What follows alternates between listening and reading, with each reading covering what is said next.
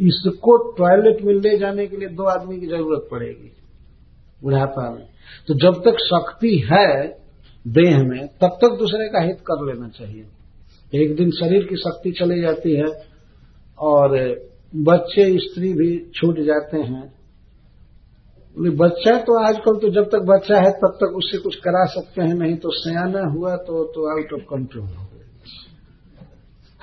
अब तो कुछ सुनेगा ही नहीं। इसीलिए महाभारत में लिखा गया है कि अपने बच्चों को पाँच वर्ष तक लालन करना चाहिए। लालन का अर्थ प्यार करना। और पाँच से दस वर्ष के बीच में थोड़ा थोड़ा उसे डांटना चाहिए। हल्का डांट डपट करके रख। ऐसे तो ताडेत शब्द लिखा गया है। कभी ज़रूरत पड़े तो पीठ पर एक तमाचा मारा जा सकता है। यहाँ तो कर नहीं सकते। लेकिन प्राप्त तो सोड से वर्षे पुत्र मित्रो अदाचरित लेकिन जब बच्चा पंद्रह सोलह वर्ष का हो जाए तो उसको पुत्र नहीं समझना चाहिए, मित्र समझना चाहिए। और उसे कठोर नहीं बोलना चाहिए। मारने की तो बात ही नहीं है। मारने जाएँगे, वही पटक देगा। उठा उसकी उमड़ती हुई जवानी रहती है। तो अब क्या करे? तो मेरे कहने का आशा है कि जब तक किसी का बच्चा उसके अधीन है, पत्नी अपनी आज्ञाकारिणी है, और वो भी स्वस्थ है, सुखी है, धन भी भगवान की कृपा से कुछ है, अपना शरीर भी ठीक से काम कर रहा है तो उसी समय दूसरे का हित कर लेना चाहिए। नहीं तो ये क्षण भंगुर क्षण भंगुर का अर्थ है, कुछ ही दिनों में, वर्षों में ये सब समाप्त हो जाते हैं। और दूसरी बात है, पारक्य। ये आत्मा के स्वरूप नहीं है, अंततः ये दूसरे के हैं। ये दूसरे का धन हमारे पास रखा हुआ है। अपने शरीर और स्वजनों का शरीर तथा धन ये दूसरे के लिए है। इसको पारक के कहते हैं। शरीर किसके लिए है? कुत्ते और गिद्ध सियार के लिए। वो उसका धन है, चाहे अग्नि का है। भागवत में एक श्लोक में विचार किया गया है, देह किमन न दातु स्वम निषेक्तुर मातुर वचर मातुर पितुर व बलिनो निषेक्तुर मातुर पितुर व बलिनो क्रेतुरग्न सुनो पिवा यह देह किसका है? विचार किया गया है। यह कॉमन प्रॉपर्टी है। ये किसी एक का नहीं है। ये देह जो है किसी का, कोई नहीं कह सकता कि मेरा देह है। देह की मन न दातु सोम। नारद जी कहते हैं कि मान लीजिए कोई अन्न खिला रहा है, भोजन दे रहा है, भोजन से ही शरीर बढ़ा हुआ है तो कह सकता है कि मैंने भोजन दिया है, इसलिए मेरे भोजन द्वारा पुष्ट यह देह मेरा है। और मान लीजिए मानता भी है, मेरा देह, मैं खिलाया हूँ इसको। अच्छा माँ पिता इसको जन्म देता है। तो पिता का अंश है तो पिता कहता है कि मेरा है। कुछ दिन तक तो कहता भी है। कहता भी है। और पुत्र भी लिखता है, कम से कम झूठा भी लिखता है। नहीं, सही लिखता है, लेकिन मानता नहीं तुम किसके हो? तुम्हारा फादर कौन है? तो फॉर्म भरने में चाहे कहीं ज़रूरत पड़ ही जाती है तो लिखता है कि इसका पुत्र हो। मेरे पिता ये। तो पिता मानता है कि यह देह मेरा है। क्योंकि उसका अंश है। माँ मानती है कि नहीं, मेरे उधर में ये रहा था इसलिए मेरा है। कुछ ही वर्ष के बाद जब विवाह हो जाता है तो पत्नी कहती है कि मेरा देह है। है ना? सीधा कहती है, ये देह मेरा है। और पति कहता है भी, लोक में कहावत भी कहते भी हैं कि उसने उसका हाथ पकड़ा है। हाथ पकड़ा है मतलब मेरा, मेरी है। दोनों में मेरा मेरी का तो बहुत बंधन हो जाता। यह मेरा है यह मेरी है। और उस समय पिता आदि का संबंध शिथिल देखा जाता है। जो पहले, विवाह के पहले जानता ही नहीं था कि किसकी बनेगी तो मेरा मेरा मेरा मेरा पिता माता करते रहते और कहीं अगर व्यक्ति किसी जॉब में चला गया, नौकरी में चला गया तो स्टाफ वाले कहते ही मेरा स्टाफ है। मेरी कंपनी का है। कहते हैं ना। मेरा स्टाफ तो इस तरह कई लोग इस शरीर पर दावा करते हैं, जन्म से लेकर के मरण तक। तो कोई अगर ज़बरदस्ती काम कराता है तो कहता है कि ये मेरा है, अथवा कोई खरीद लेता है इस देह को। देह को खरीद लेता है। खरीदने का मतलब यह है कि कुछ पैसा देकर उसे काम कराता है तो कहता है कि मैंने इसको पैसा दिया इसलिए यह देह इतना घंटे के लिए मेरा है, मेरा काम करेगा। सेना में जो भर्ती होते हैं जवान, सरकार कहती है सब मेरे हैं। उन्हें लड़ना पड़ता है या काम करना पड़ता है। तो पैसा देकर खरीद लेते हैं, इसको क्रेतु कहते हैं। लेकिन कोई कुछ भी हो, माँ कुछ दिन अपने गोद में इस शरीर को रखी, पिताजी रखे, पत्नी रखी अपने साथ, और भी स्टाफ में हुआ, कुछ भी हुआ, लेकिन अंत में किसके पास जाएगा? लास्ट में कौन कंज्यूम करेगा? कृत अग्नि सुनो पिवा या तो आग अथवा कुत्ता यदि हिंदू होगा तो अग्नि देवता इसको अंत में कंज्यूम करेंगे। ये माना जाएगा कि फाइनल अग्नि का था यह क्योंकि कोई भी वस्तु घूमते घामते लास्ट में जिसके उपभोग में आएगी, वो वस्तु उसी की मानी जाएगी। ये नियम है। किसी वस्तु के लिए चाहे कोई कितना भी पैकेट बना रहे पैकेज खूब सुंदर सुंदर दुकान में रखा है, इधर से उधर ट्रांसफ़र हो रहा है ट्रांसपोर्टेड हो रहा है। लेकिन जो खरीदेगा, भोगेगा, वही उसका भोक्ता माना जाता है। तो लास्ट में ये शरीर किसके काम आएगा? जब शरीर मर जाता है तो इसको कौन भोगता है? स्वाभाविक मरे हुए शरीर को अगर फेंक दिया जाए तो सबसे पहला भोगता इसके पास कुत्ता आता है। उसे, ओ, यह शरीर बहुत नाम लिया इसका नाम प्रोफेसर बना, इसका नाम इंजीनियर बना, इसका नाम पांडे, मिश्रा, लेकिन अंत में हमारा भोजन आ गया। तो कुत्तों और सियार का भोजन होता है।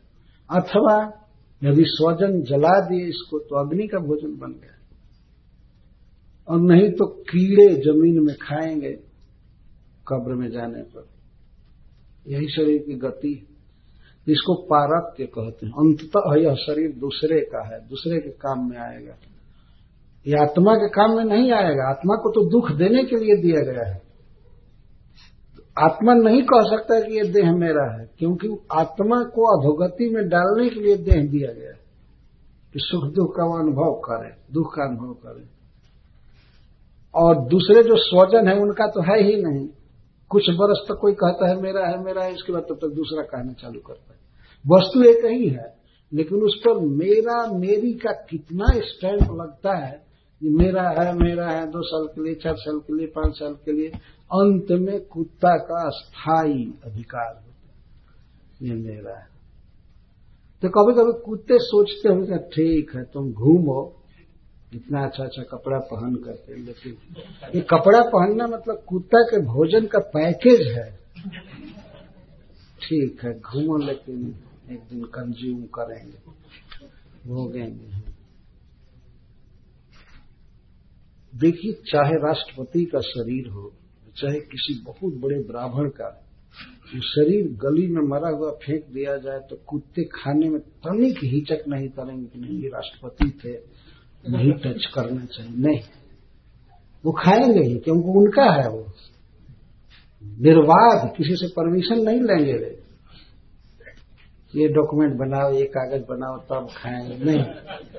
वो सीधा इसलिए शरीर को, स्वजनों को और धन आदि को, धन भी परख के। है ये धन जो आदमी कमा रहा है, आज मैं बात कर रहा था कि धनी हो चाहे गरीब हो, अमेरिका में देख रहा हूँ सब एक ही समान खा रहे सामान्य भोजन कर रहे ठीक है। और कितना भी धनी हो ड्राइविंग स्वयं कर रहा है। ये धन दूसरे का है। उसे भोग नहीं पाएँगे। पारक दूसरे लोग ले लेते हैं। दूसरे लोग ले लेते हैं मतलब या तो लड़का ले लेगा, या कोई और ले लेगा, या सरकार ले लेगी, चाहे चोर बदमाश ले लेंगे। ये पारक क्या है? इसीलिए इसका उपयोग जल्दी से जल्दी करना चाहिए। नहीं तो आखिर दूसरे लोग ले ही नहीं तो दाय भाग कहते इनहेरिटेंस अपने आप सरकार भी अपने पुत्र के नाम से कर देगी धन को। अपने आप। कितने लोग बैंक में रुपया छोड़ करके मर जाते हैं। बहुत भारी भारी रुपये। एक बार कह रहे थे राधा जीवन प्रभु कि कोई माता जी थी, उनके पास तीन बिल्लियाँ थी। तीन बिल्लियों के लिए एक एक घर और डेढ़ डेढ़ के एक एक मिलियन डॉलर छोड़ करके मरी थी। उनके नाम से, बिल्लियों के नाम से। तो बिल्लियाँ तो कोई खर्च करेंगे नहीं, लेकिन उनकी देख रेख करने वाले लोग, बिल्लियों के लिए इतना रुपए खर्च किए। एक एक मिलियन डॉलर दी थी, तीन बिल्ली के लिए।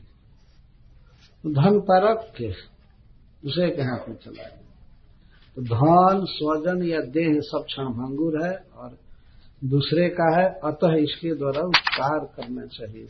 इतना कह करके एवं कृतव्य वसितो सुखदेव गोस्वामी कहते हैं कि यह निर्णय करके, यह बात कह करके अथर्व के पुत्र दधीची मुनि अपने को भगवान के पास ले गए। परे भगवती ब्रह्मणी आत्मान सन्नयन जहो तनुम जहो। अपने को भगवान के पास ले जाकर के इस शरीर को छोड़ दिए। इसका अर्थ है कि उन्होंने चिंतन किया कि मैं भगवान कृष्ण का नित्य दास हूँ, मैं शरीर नहीं हूँ, और चिंतन द्वारा भगवान की लीला में पहुँच गए। सन्नयन इस श्लोक पर भी शिल प्रभु पर बहुत प्रकट लिखे। जीव भगवान में मिलता नहीं है वास्तव में, भगवान के पास जाता है। इसलिए यहाँ लिखा गया है कि परे भगवती ब्रह्मणी आत्मानंद सन्नयन। सन्नयन का अर्थ सम्यक ले गए। उन्होंने चिंतन किया कि मैं भगवान का पार्षद हूँ, भगवान का दास हूँ। यह सोचते हुए भगवान की लीला में अपने मन को रखे, उनकी सेवा में, और इस तरह तनुम जहो, शरीर छोड़ दिए। शरीर छोड़ दिए। कैसे शरीर छोड़े, इसको सुखदेव गोस्वामी बताते हैं। जताक्षा जताक्षासु मनोबुद्धि। पहले उन्होंने अपने प्राण को, प्राणवायु को, मन को, बुद्धि को, इंद्रियों को बिल्कुल जत जत का अर्थ कंट्रोल में ले लिया। आँख से कुछ देख नहीं रहे थे, कान से सुन नहीं रहे थे और नासिका से सुन नहीं रहे थे, इंद्रियों की बाह्य वृत्ति खत्म हो गई। तत्व दृ उनकी दृष्टि वास्तविकता पर अर्थात भगवान पर हो गई। ध्वस्त बंधन। और इसलिए उपाधि खत्म हो गई, कर्म बंधन समाप्त हो गया। आस्थित परमम योगम परम योग में, अर्थात भक्ति योग में अस्थित हो गए। देहम न देहम बुद्धे गतम कब देह चला गया, उनको पता भी नहीं चला। भागवत में लिखा गया है कि भक्तों को मृत्यु से नहीं डरना चाहिए। उनकी मृत्यु ऐसे होती है जैसे मदिरा मदांध व्यक्ति कभी कभी ये भी नहीं जानता है कि वस्त्र कब गिर गया मेरा। शराब के नशे में उसको पता नहीं लगता है। कभी कभी नग्न घूमा करता है उसको पता नहीं होता है कि वस्त्र नहीं पहने। उसी तरह से जो व्यक्ति परम योग में होता है, भक्ति में तो भगवान में उसका मन लग जाता है, कब देह गिरा, क्या हुआ पता भी नहीं चलता। दधीची मुनि को पता भी नहीं चला कि उनका देह कब गया। इतना भगवान में मन लगा हुआ था। तो वे तो भगवान का पार्षद बन गए, चले गए वैकुंठ धाम, और बाद में देवता लोग उनके शरीर को लिए। एक कामधेनु गाय आई जो उनके चमड़े को हटाया चाट चाट करके, और इसके बाद उनके हड्डी को देवता लोग विमान से ले गए स्वर्ग क्या सौभाग्य दधीची मुनि किसकी हड्डी को कोई ले जाएगा स्वर्ग में? यहाँ तो श्मशान में ले जाते लेकिन दधीची मुनि के अस्थि को विमान से देवता ले गए स्वर्ग। और देवताओं के जो शिल्पी हैं, कारीगर, विश्वकर्मा जी, उन्होंने उनके अस्थियों से, हड्डी से वज्र नाम का आयुध बनाया। और इसके साथ साथ और भी थोड़ा थोड़ा बनाया। धनुष भी बनाए। इस तरह से दधीची मुनि ने देह त्याग किया। इसलिए प्रभुपाद इन दो श्लोकों पर भी बहुत विस्तार से प्रकोट लिखते हैं। ये है शरीर छोड़ने की विधि कि भगवान में मन लगा करके इंद्रियों से और कुछ न देखते हुए और आत्मा को ले जाए व्यक्ति भगवान के चरण कमल, उनके सेवक के रूप में, और देह छोड़ दे। दधीची मुनि ने इस तरह देह त्याग किया। यह प्रसंग महाराज परीक्षित को कितना उत्साहित करता होगा। वो भी शरीर छोड़ने वाले हैं। अब वो चार पाँच दिन के बाद शरीर छोड़ने वाले थे ये सब प्रसंग सुनकर महाराज परीक्षित का बहुत उत्साह बढ़ता था। कि साफ़ पता चलता है कि देह आत्मा से भिन्न चीज़ है, इसको त्यागने में कोई हिचक नहीं होनी चाहिए।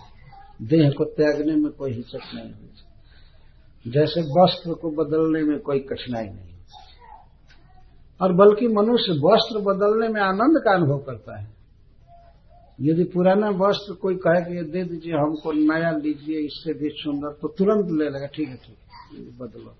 लेकिन देह कितना भी पुराना हो जाए, वृद्ध हो जाए, सड़ जाए, इसको जीव बदलना नहीं चाहता। तो काया कल्प करवाना चाहता है, ये औषधि खाना है वो मंत्र बोलना है ये करना है जिससे हम हमेशा जीवित रहें देह पारक है क्षणभंगुर तो दधीची मनी इस तरह देह त्याग कर भगवान के धाम चले गए और उनके देह से वज्र का निर्माण हुआ। सब भगवान के डायरेक्शन में सब हुआ। तब भगवान इंद्र जो वृत्रासुर से इतना डर गए थे देवताओं के साथ, वे वज्र लेकर पुनः वृत्रासुर से युद्ध करने के लिए आएँगे। यहाँ से हम लोग कल प्रारंभ करेंगे। हरे कृष्ण।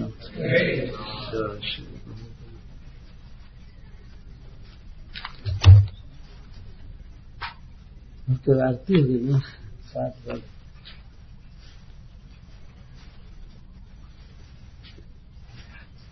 पूछ लीजिए जब तक शंख नहीं बजा है तब तक। हाँ। आपका स्वागत है न्यू अर्लियन से आए। ये भागवत कराते हैं वहाँ पर। मेरा हर एक साल भागवत बालाजी और जगदीश बंसल। बहुत धन्यवाद आप आए कथा में।